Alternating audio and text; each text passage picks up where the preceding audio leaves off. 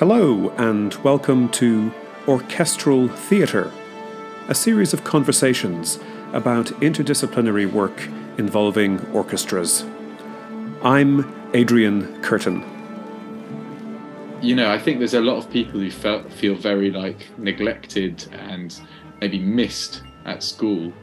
And then there's this group of people saying like, you know, you you can do this. You don't have to have spent years and years and years playing an instrument, practicing all the time. Obviously, that will help you at the end of the mm-hmm. day. But you can get involved with a musical project with minimal experience and have a more integral and beautiful experience than someone who's practiced for, you know, 20 years. Um, as long as like you're in it with everyone there, just hitting a drum in time with the right intention is going to have such a huge impact on everyone in the room. And uh, you know that's that's why it feels really really special i guess. That's yusuf Narcin my guest for this episode. Yusuf is a bass trombonist educator and workshop leader from london. Yusuf works in a variety of musical genres, including jazz, folk, klezmer, and improvised music. Among the classical ensembles he plays with are para orchestra and multi story orchestra. He is also a member of the award winning brass band slash theatre troupe, Perhaps Contraption. In our conversation, he tells me about his experiences of playing with multi story orchestra and para orchestra, and about the connections between music and theatre. So I wonder if you could begin by giving me an overview of the kind of work that you do as a musician. Yeah. Okay. Well, I'm a freelance uh, performer and educator, mainly a trombone player, and even more specifically, a bass trombone player. Originally, I did. Uh, I trained as like a classical musician, um, and even though a lot of the work I do is in that world, I think the majority of what I'm doing now is kind of contemporary music and things in the world of jazz and also performance based music. Um, my education side of things has kind of taken a focus on workshop leading and collaborative composition. I'm particularly focused on the idea of democratizing classical music and bringing it into places where people, I don't know, aren't exposed to it, um, or they just haven't quite yet learned what the point of it is. And maybe there isn't a point, but um, that's a point in itself as well. Actually, all the projects I've involved, I'm involved with, have that as a bit of a focus of theirs, as in inclusivity and accessibility I mean, is that enough rambling about what I do? Yeah, it is because I think it's you're leading into where I want to where I, what I want to talk to you about, which is firstly your work with uh, multi-story orchestra. So I'm I'm curious about how you got involved with them and and and how you would um, describe you know what you do working with them. Okay, so multi-story many years ago, over ten years ago, actually, I I first actually was my name was given to them as just a trombone player. It was while I was a student, and I can't remember what we played. It was probably some of Kate's own work, and then I think it was like some John Adams piece or or something or other. They were kind of gearing towards the idea of being a symphony orchestra, um, and their kind of USP was that they played in a car park. Um, uh, I, I, think I'm right in saying at this point they didn't really have a big focus on outreach and inclusivity. But over the years, they started um, doing projects in schools and with young people in the surrounding areas. And they've just taken a huge step away from being uh, an orchestra and they've put the majority of the, the focus of the work that they do into um, empowering young people in music leadership with like leadership being like the the focal term there and the the orchestra now the performances they do are always with young people leading the projects um, me being involved with it at this point is I was brought in as a kind of workshop leader, music facilitator to lead projects in various areas around the country. And um, I would work with a large group of people, group of young people in creating a new piece of music with them. Um, and now at a certain point, it becomes less about helping them to create the piece of music, but it becomes more about um, helping them develop the skills to workshop their own creation to other young people. So um, the project which you saw last week, Awake, which was at the Queen Elizabeth Hall, was the culmination of um, two kind of month long sessions. The first one, the creation of this piece of music with the young people, and then a performance at the at the Peckham levels, the multi-story car park, and then uh, about a six-month hiatus, and then coming together with the young people again and developing that work, and then them taking their work into local schools and workshopping the songs that they've written with young people with as much um, emphasis on them leading it as possible. So um, I myself didn't do any work in the schools. Uh, all the the the young creatives they call them on multi-story who are between I'd say 16 and 19 um, kind of had mentoring and how to how to bring it into the schools. Then once they their piece has kind of been workshopped, they then bring in the rest of the multi-story orchestra, which is an assembly of freelance musicians, mostly based in London, um, and they're not given uh, a set in so stone score. They're given a skeleton score, and then in a similar kind of fashion, the music is workshopped to them. That in itself just helps with the the performance style when they're when it's coming together. There's as much faces out of parts, dancing, just feeling what's going on. And just overall, as a musical experience, it feels much more like it should be than other experiences with orchestras. And of course, now multi-story is not a symphony orchestra. And of course, with the piece you saw, it didn't matter what combination of instruments you had. Um, the main part of it was the gesture of the music that had been written, as opposed to the um, the nitty gritty ins and outs of who does what in what time. Hmm. Um, That's interesting. I'm, I'm wondering if I if I know what you mean by the the gesture of the music. Hmm. Okay, so like uh, the concepts behind each um, each passage of music, each movement, um, that if it was one person um, coming to sit down and score out what everyone does at any one time, that that in itself is an incredible craft. Um, but it requires a really good communicator to make sure the whole ensemble is on board with what that one person wants to deliver to whoever's listening. Whereas with the work that multi-story orchestra are doing, I think everyone who's involved with the uh, with the performance understands uh, the meaning or the feeling or the colors behind mm. each thing before it's played, but mm. they might not have a really specific thing written on their part to play. It's mm. up to them to kind of choose. In fact, the majority of what you heard the other day was improvised.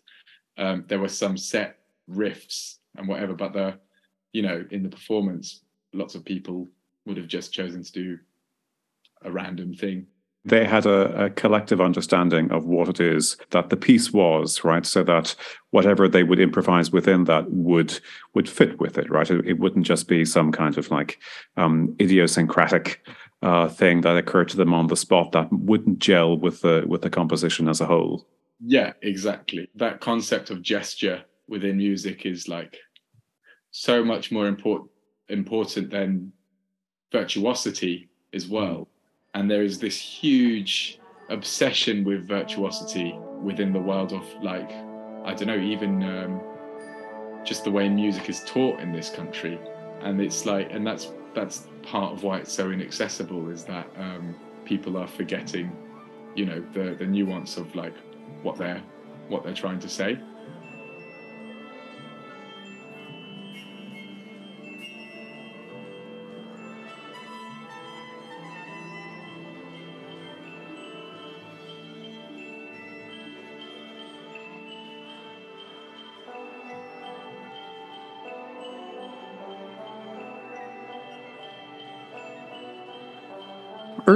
You said that you think that the multi story orchestra are an example of what orchestras should be right, what music musical performance should be. And I'm wondering if you could say a little bit more about that. I mean, you've mentioned about how um, the instrumentalists are not uh, obsessed with that. You know, technical virtuosity is not the most important thing.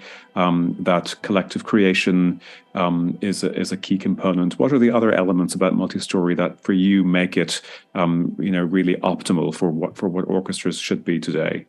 Specifically, in that point, was about how it felt performing the music mostly off part and um, feeling a bit more connected on stage. That feeling of the the experience as a musical performer or collaborator in that situation felt like that that's what feels magical about it. I guess the other things i say you know what an ensemble should be in this day and age.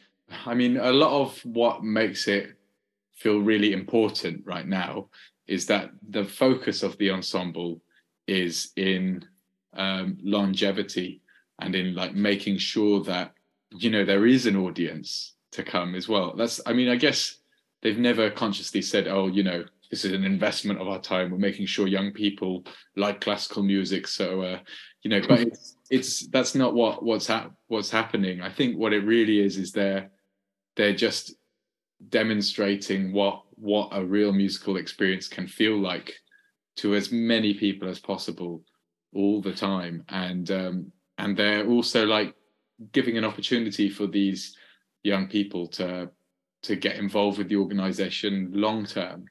And you know i think there's a lot of people who felt, feel very like neglected and maybe missed at school. And then there's this group of people saying like you know you you can do this. You don't have to have spent years and years and years playing an instrument practicing all the time. Obviously that will help you at the end of the mm-hmm. day. But you can get involved with a musical project with minimal experience and have a more integral and beautiful experience than someone who's practiced for you know 20 years. Um as long as like you're in it with everyone there just hitting a drum in time with the right intention is going to have such a huge impact on everyone in the room and uh, you know that's that's why it feels really really special i guess mm. what are some like standout experiences that you've had with with multi multi story orchestra, either in performance or um, outside of performance, in terms of uh, you know rehearsing, devising, um, working with um, working with the other young musicians. Um, with with multi story, I think um, the the the initial. Okay, I mean, I, I feel like I I, sh- I should mention the names of Abimaro Gonel and Fran Lobo, who are both two facilitators who are working with uh, multi-story workshop leaders and amazing musician musicians, songwriters, and singers. And um, I mentioned them because this this year actually I'm doing. I don't know if I told you before. I'm doing this. I'm doing a traineeship on this Spitalfields music. So actually, Fran um, is my mentor. Is one of two mentors I have this year, and actually, Abs Abimaro is hugely involved with the organisation as well and um, I've kind of seen them from the sidelines working with young people on many occasions, and it's always just blown my mind how much space they give for these people while being such a huge presence in these rooms. I feel like for me personally, just being in the room with them, it feels like I'm getting this huge lesson all the time in leadership from just being there. But the a standout experience, so that's not really an answer to your question. The reason I've started talking about them is because on my first day doing Spitalfields, um, they asked the room, they said to the five people who were there, what is it? What does it mean being a, a music leader, being a workshop leader? We brainstormed all the important things that go with it. Um, and, you know, we must have spent an hour on this question, all the different kind of ways you could go. And then the following day, I was leading or co-leading a workshop with uh, with Abs and Fran, and for a portion of the workshop we were doing. This was with multi-story um, in the um, in the kind of conception of this awake piece that you saw, and they did exactly the same thing with these young people who um, who came up with a lot of the same and a lot of like really different and amazing responses. And that was like a standout experience just seeing that like this idea of leadership. For me it feels like kind of new as a as a skill that one can learn. I thought that it was just something that some people are good at some people are born with um you know this this special bit of charisma. And i thought like oh god i don't think i'm good as good as all these people that i'm seeing around and then um actually over the last month or so, I've seen that it absolutely is a skill, and these young people are learning it. I've seen from the six months from when we first performed it and when we performed it the other day, the way the young people communicate with a large group of people. That's a standout experience. I mean, obviously, the playing the music is fun, but it's like it's it's that it's that those moments when the when they kind of rise to that like that thing and you see them realize that it's working that's the magic bit, I think.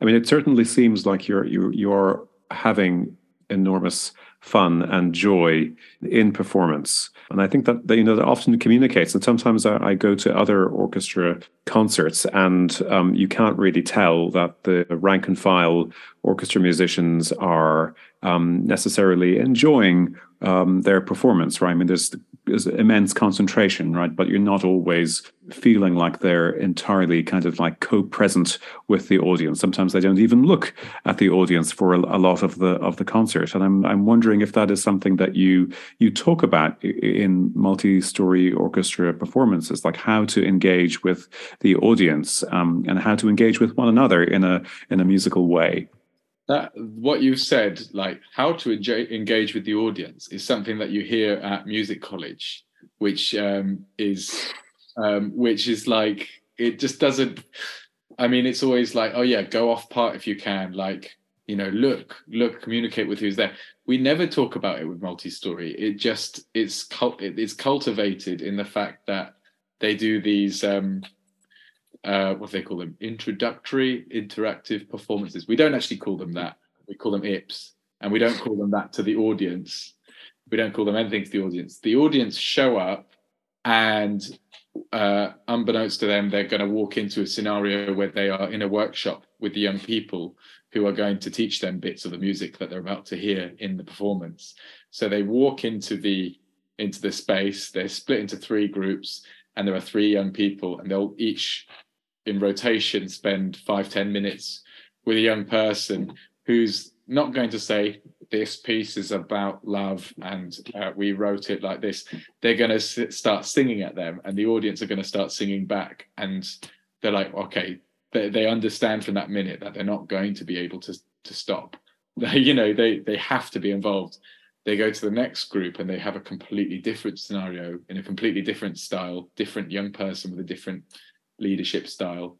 Um, it might be them learning like a kind of rhythmic motif, doing some clapping, call and response stuff like that. And they don't know at this point that what they're learning is snippets from this piece that they're about to hear. And then when they go into the hall and the piece starts, people are singing along, people are knowing what's they it suddenly all makes sense. And that's that's how there's this audience engagement it's just because they genuinely are engaged with their audience they're not trying to create the illusion of being mm. engaged with the audience because that's what they learned they're supposed to do at music college is that format used all the time or just for certain kinds of of projects with multi-story it's in every project oh. yeah wow. Even yeah. even the uh, the piece called the ends the ends yeah they would have done the same thing with that as well and volcano it's like it's something that they they've tried they used to call it living program notes. It's the same thing. Yeah and actually the reason they were like oh, we don't like that name was because it still harked back to this thing that they were trying to lose which is program notes. It's like what do you mean program notes? It's like i mean uh, it's it's that in itself is an inaccessible thing you know and so, sometimes you just end up with loads of wasted paper lying on the floor that no one's read. So it's just um, it, that that that's where that concept is is from, and I think yeah, that's huge in the multi-story kind of ethos.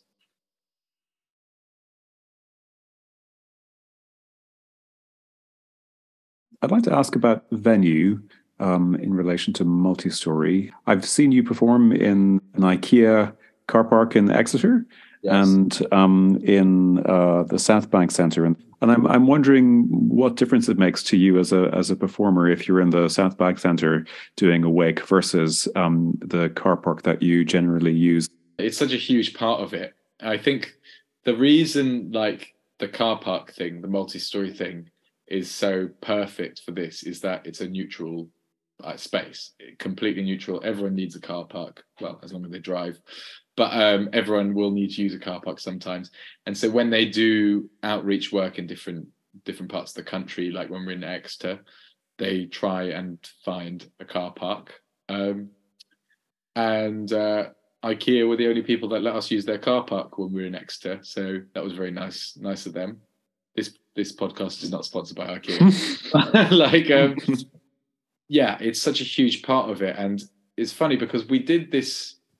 We've done a few things at the Purcell Room or Queen Elizabeth Hall, and um, for me personally, the the show we did in in the car park in Peckham felt a lot more magical, um, and uh, it felt a lot more important. But that's me personally because you said how it affects it as a as a performer. I after the concert i didn't ask any leading questions but i i spoke to some of the young people. I was like um, which place did you like doing it most? Did you like it here or at the car park? Which one was did you enjoy more? And all of them were just like here. They just loved they loved doing it at um, queen elizabeth hall being on a stage. And um, i can see why. And uh, yeah it, it's uh, it is important to give give that opportunity to young people as well, and also to to take over these spaces as well in a in a more romantic way. I feel like I'd love it for this work to be just being bought anywhere and everywhere, and for it to work like that. Um, but the resources again at these halls are are amazing, and know even the things like before the concert, um, having the chance to, for the young people to speak to a lighting designer and say, when this happens, can you make the lights go blue? And like, you know, there's and explain again, they're workshopping their music to the lighting designer. And it's it's really fun to not do any of that, to take a back seat and actually like along the way have as much of the work just be handed on to onto the young people.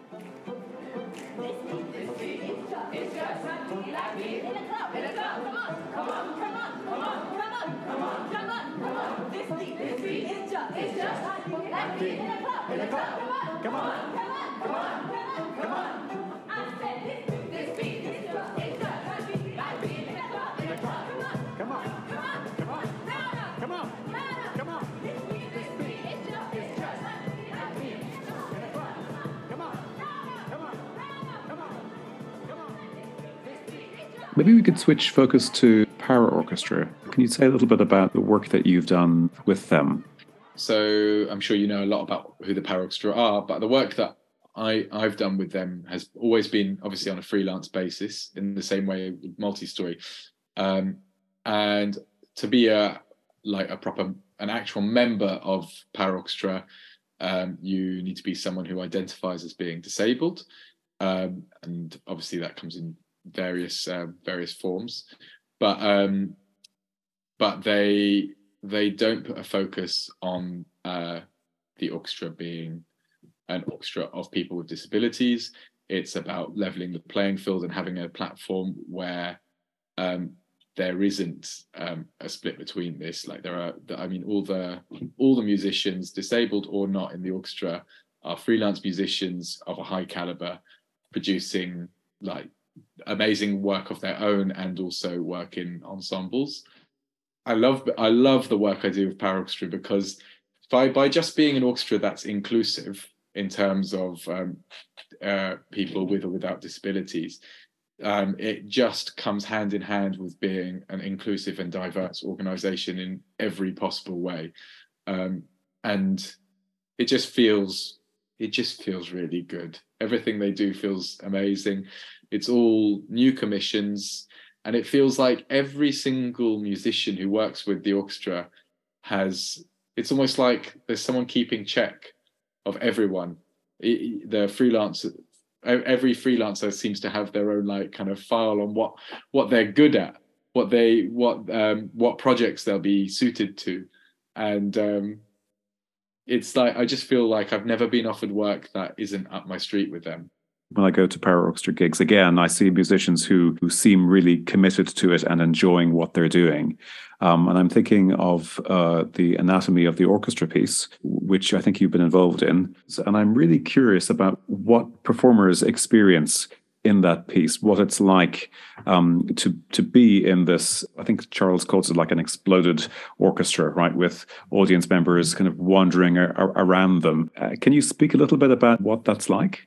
Yeah, that that project I think is is amazing. Like um, as as a performer, um, it's very strange actually. So the way it works, we're playing a piece of music by Steve Reich. Um, the four sections and uh, it's a really really beautiful minimalist piece of music that kind of has um, interlocking grooves and uh, it's generally quite metric. There are shifts in tempo um, throughout but generally it's quite um, easy to to just fly through it. You don't have to really be engaged with uh, um, just romantic tempo shifts or anything like that. But the way we perform it is we all have uh, in-ear monitors and a click track, which has been um, pre-prepared by Charles, and uh, we can hear very little of the whole ensemble. The in-ears that we're using, we don't have any monitoring of the other musicians. We just have the click track and vocal cues. So as a trombone section standing about 300 meters away from the trumpet. No, not 300 meters, maybe 100 meters. Sorry, I'm grossly exaggerating. 100 meters away from the trumpet section. If I listen to them, I'm going to lose it because they're a bit delayed. And there are some parts of the piece where we're with them. The thing that's magical about those performances is seeing people coming around because the experience of uh, for them, which I've luckily had a chance to do because one time I played the fourth trombone part, which basically does nothing. Um, and for the for the first first three movements, I'm tacit, so I can just go off on a little bit of an adventure, and I did. Mm-hmm. I was to, and uh, it's it's amazing because you kind of you're your own um, mixing engineer, and you can choose where to end up near. You can really hear individual instruments because they're not drowned out by the other surrounding instruments. Go and stand right next to the the harp and hear what it's doing. But yeah it's a very strange way to perform. It's it's actually like kind of the opposite of uh, what i was describing in multi-story. It doesn't it doesn't feel like uh, you're part of this huge organism. It feels like you're a part that's been removed from the organism for like prodding and testing. And it's amazing like that's its own thing. And yeah you know every every performance has different intentions and a different feeling behind it. And the intention for this is um, stick to your guns stay with the click and it will work. Have faith in the project. And uh, it definitely does work when they've they've they've we've done it repeatedly and it's it's fantastic. It's curious though isn't it that you wouldn't feel particularly connected to the other musicians by virtue of the setup I understand how it, it, has to be that way because of the arrangement, but like it, it doesn't seem like what an orchestra should be doing, right? In, in terms of being attuned to one another and um, having that sense of of ensemble, right? Following a leader, I guess, but also um, feeling like you are part of a whole. It's very odd to, to think about an orchestra being like isolated and and having to kind of yield that sense of of um, you know uh, mutual engagement. Yeah, yeah. It's but it's funny when you say that. I'm, I don't think it is as cynical as feeling separate from them because like there is this really strong sense. Bearing in mind, I've worked with that group for years and I know loads of them like really, really, really well, and I I know that they're having a great time. And i'm also like trusting that they're doing an incredible thing every moment. So even though i can't hear them like deep down i know they're there with me and mm. it is still an on an ensemble. And you can hear them. You do get little echoes mm. of things. It's not completely like i can only hear myself and the surrounding trombones.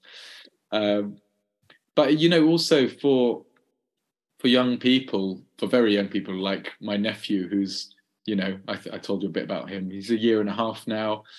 Um, that was his first experience of going to a concert and uh, and he was able to crawl around the trombone section. I saw him like basically being plonked down in front of various instruments and just being transfixed with them. And those kinds of experiences just don't exist for, for really young babies and toddlers where it's relaxed enough for them to do that but also like you end up slap bang in the middle of orchestra with you know at the end of the day what you what you're paying for which is a vibration to come through the air out of the end of a of an instrument and hit your eardrums and like yeah where do you get where else do you get that but at live music and what's it like to have people, um, you know, wandering up to you as a as a performer and around you? Have you enjoyed those encounters? Mostly, mostly enjoyed it. it's definitely been. Uh, you, I'm, I'm, wondering whether you clocked uh, whether you're saying that with a smile because you clocked at the one that you saw. Just this. Generally, it was fine. There was just one one uh, really really annoying man like with a phone trying to like thought he was like he thought he was Steven Spielberg and just running around us like doing zooming in but you know like I don't know why he was doing that. Like you know maybe he thought he didn't seem to think it was funny. He he, he was really afterwards he really wanted to show me it. And I was just I just kind of smiled and nodded and yeah great great work. But you know um, but generally, generally, people are really respectful, and it's and it's generally a, a much more enjoyable experience than others than than other performing situations because you get that immediate feedback, and it also just it makes you play in like a different way. You're you're stood on kind of a podium, and you're so visible, and um, you know it's great if you're a bit of an attention seeker not that I'd know, but like, and then like, and people are coming up to you, and you just the the as a trombone section, you're lifting up together and feeling like part of this unit.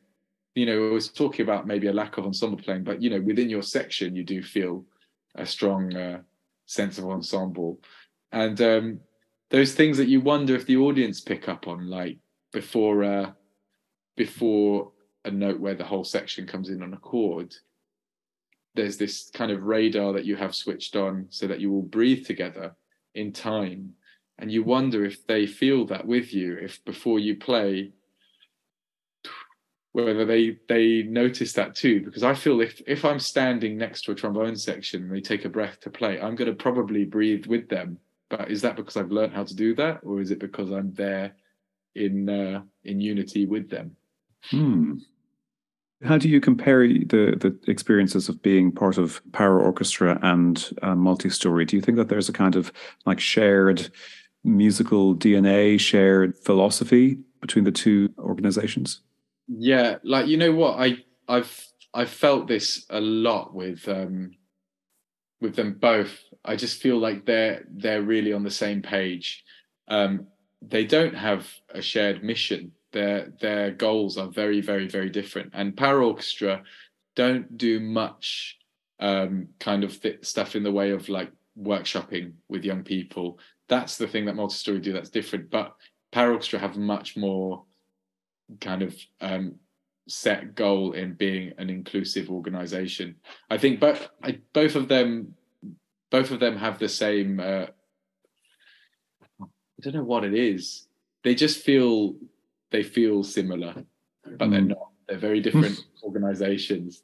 I, I've I, I always mention multi-story to various people in Para Orchestra saying somehow you've just got to be involved with each other, but I don't really know how. And like and they're like, oh yeah, we know that orchestral. They they they I think they they communicate, but they they both have this air of uh, doing something different that feels like it's heading in the right direction. Um, but you know, they just have very different goals. Para Orchestra, they they commission works, new works from composers. Um, so as far as I I know, other than we did we did a project with Para Orchestra called Smoosh, mm-hmm. which was again it was kind of written parts, but there was a lot more kind of workshopping the performance um, so that it came together in a more um, movement based, performance based way. But the music wasn't written collaboratively or arranged collaboratively, and it was arrangements of tunes. So yeah, the the the the composition style of the the two ensembles is very very different, but the overall feeling of being an inclusive and accessible um, uh, organization and and inclusive and accessible in the way it performs and brings people together for music making is the same. Can I ask about theatre? I'm a theatre person and I'm thinking about orchestras in relation to theatre and staging. And I'm wondering if the idea of theatre, do you think that is important in multi-story and in para orchestra? Do you talk about how concerts are staged? Mm. Um, so with uh, uh, yes, we do with both of them, absolutely. I think that they probably will more in the next few years. Um, with the with the Smoosh project with um, Para Orchestra, that was all about the way it was staged. I mean, I say staged like that mm. because it's not actually. It, it, was designed to be street theatre. Um, it was, you know, I guess in a way, it's physical theatre with instruments that in itself made it a more holistic piece of music. Um, and with multi-story, yeah, there's always bits of choreography and also always considerations of how pe- how you're going to present yourself on the stage. Where the multi-story orchestra members, so the older like professional freelance musicians, are going to be standing, whether the choir are in front of us or behind us, and yeah, that I think it's um, it's always considered for sure, but um, it's almost like at, at this point in my uh, in in my personal musical journey, I feel like um, anything I really want to be involved with has to have um, the performance side of it be a consideration. Um, I'm a bit bored now of uh, of sitting in front of music stands, and uh, even though having said that, I will still always do it because that that's how you get your bread and butter is like things that don't have time or money for rehearsals and you just need to be able to come in read the part and do the make the noise the right way you know? Um, it's an important skill to have and you know i do get satisfaction from doing that from being involved in music in that way. However like projects that i'm involved in creating i think um, performance aspects of it it just needs to be there. Like yeah any project of my own also i know i, I explained this um, perhaps contraption project to you which you know that started off initially as a prog rock band with no horns and over about 15 years the project has moved towards being a, a theatre company uh, producing what uh, what is you know being called gig theatre at the moment. I don't know if that term is um, good or not, and I also don't know if um, perhaps contraption is theatre. I think what it is is um, performance-based music designed for blackout theatre venues. But um, but that doesn't have as nice a ring to it as gig theatre. Yeah, no one seems to know what gig theatre means. No. Um, it's a very uh, fuzzy sort of uh, um, umbrella term. Um, but like, do you see it in the same universe as um, you know some of the Para Orchestra projects and the multi-story orchestra projects? I mean, in terms of like thinking about how to present music in a kind of theatrical sense. Yeah, yeah, that's it. Like, um, I, I think what they're doing is is definitely heading towards being gig theatre. I don't think I don't think either. Well, I mean, the Ends project, which um, which multi-story did, definitely is I think, gig gig theatre. but Para Orchestra haven't done something. Ah, actually, having said that, they I think there's a project that's coming out at the moment that I don't know if I'm allowed to even mention yet because I know it's in R and D. Right, um, something something uh, circus related, I hear. Yeah, exactly. So, um, but uh, yeah, I think that, that's exactly the one. So I think they are going to be doing more of that kind of thing. When you look at um, the concept of opera, which is gig theatre, really, isn't it? Hmm. um, fancy, fancy gig theatre. Yeah, fancy gig theatre, inaccessible gig theatre. like, um, no, that's unfair. But you know, you know what I mean. The, hmm. I think um, there's this there's this real like one. I think at at at, uh, at a really amazing artist's um, pinnacle, they just want to draw everything together and make this incredible thing that brings on aspects of like drama and choreography and physical theater and music together to make the biggest impact they can on uh, on on anyone who's there experiencing that music with them.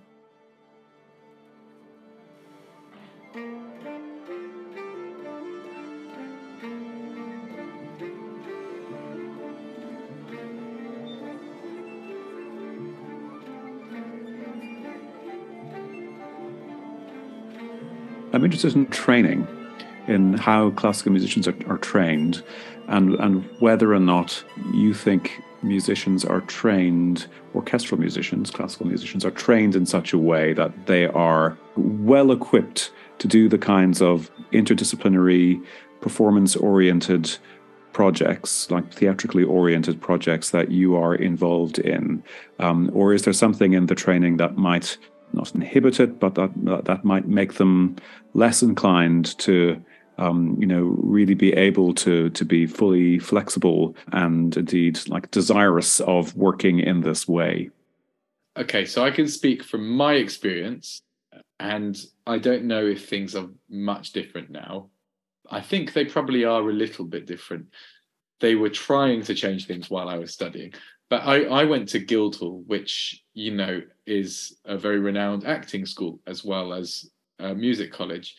And um, there was pretty much no crossover with those departments, other than the things that they did where they would need musicians for theatre shows or the bits of musical theatre. You would have very, very, very little contact with the actors. Um, and then they tried to do this um, scheme that would put together people um, and just basically lumber a bunch of actors and musicians. Yeah, it would have been 2012. I think that that could have been amazing. And all it needed was a facilitator, someone who got put with each of the groups to to hold that space. Instead, what you did is you got like a bunch of um, a bunch of people with their own opinions and what they wanted to do, trying to like elbow their way into control. Um, and it ended up being just a stressful experience with not, I can't even, I literally have no memory of what we came up with. That's, um, that says something, doesn't it? I, I, I think I'd struggle to remember what we did. so while I was at Guildhall, my my focus and what I was told to do was practice, practice, practice, get really good at my orchestral excerpts because I was at the end of the day trained to be an orchestral bass trombone player.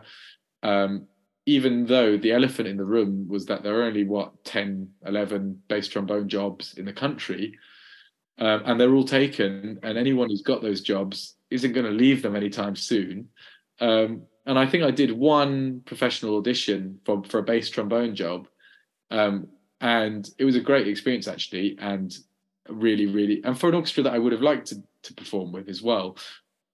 Um, but didn't get the job. In fact, my teacher got the job. that wasn't why I, I started doing things differently.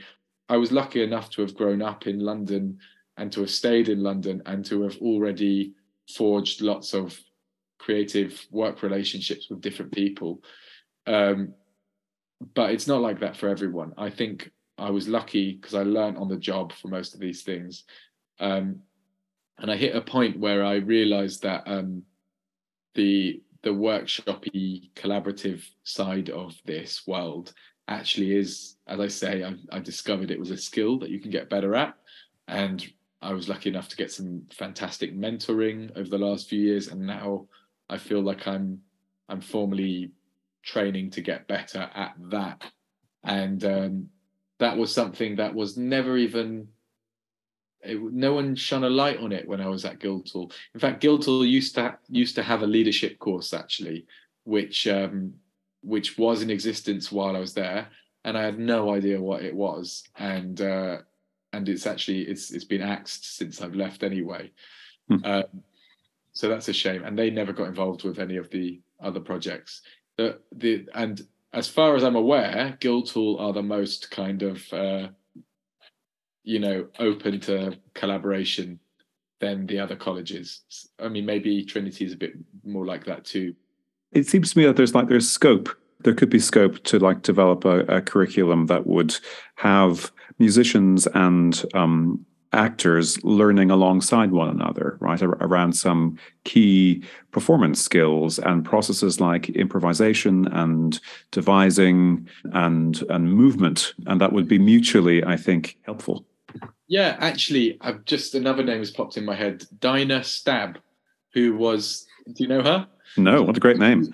yeah, yeah. She was a teacher on the acting course at Guildhall who what who gave some classes to the classical musicians in uh, in uh, you know how you hold yourself on stage. But what I remember from that, bearing in mind it was it was very useful and good, and um, but it was sessions in you know how you walk onto the stage, uh, how you introduce yourself, and like stage you know, presence, stage presence, that kind of thing. And you know, we also did things like Alexander's technique and mm. that, that, that sort of thing. Actually, that's another. Th- I could go off on another tangent about actor musicians. I used to live with an incredible musician who trained as an actor after he didn't study music. He actually studied Russian, um, and he was an incredible accordion player and he um, incredible pianist and trumpet player as well. And he then went on to study acting afterwards. And I would say, "Oh, so you're you're an actor musician?" Loads of the work he did, he would be playing music in the show, and he would be also often writing scores for shows and this kind of thing. He's like, "No, I'm not. That's a very different art form, being an actor musician." and i never i could not get my head around it i just i just didn't understand why he wouldn't call himself an actor. I mean, I think he does now, but um, apparently that in itself is its own art form. But I, I did a, a show which had some actor musicians in it. Um, I won't say what, but um, they definitely weren't musicians. And uh, it was a real shame because I felt like they would have been better off getting some musicians to do that job instead of actors who could kind of play. They were just masquerading.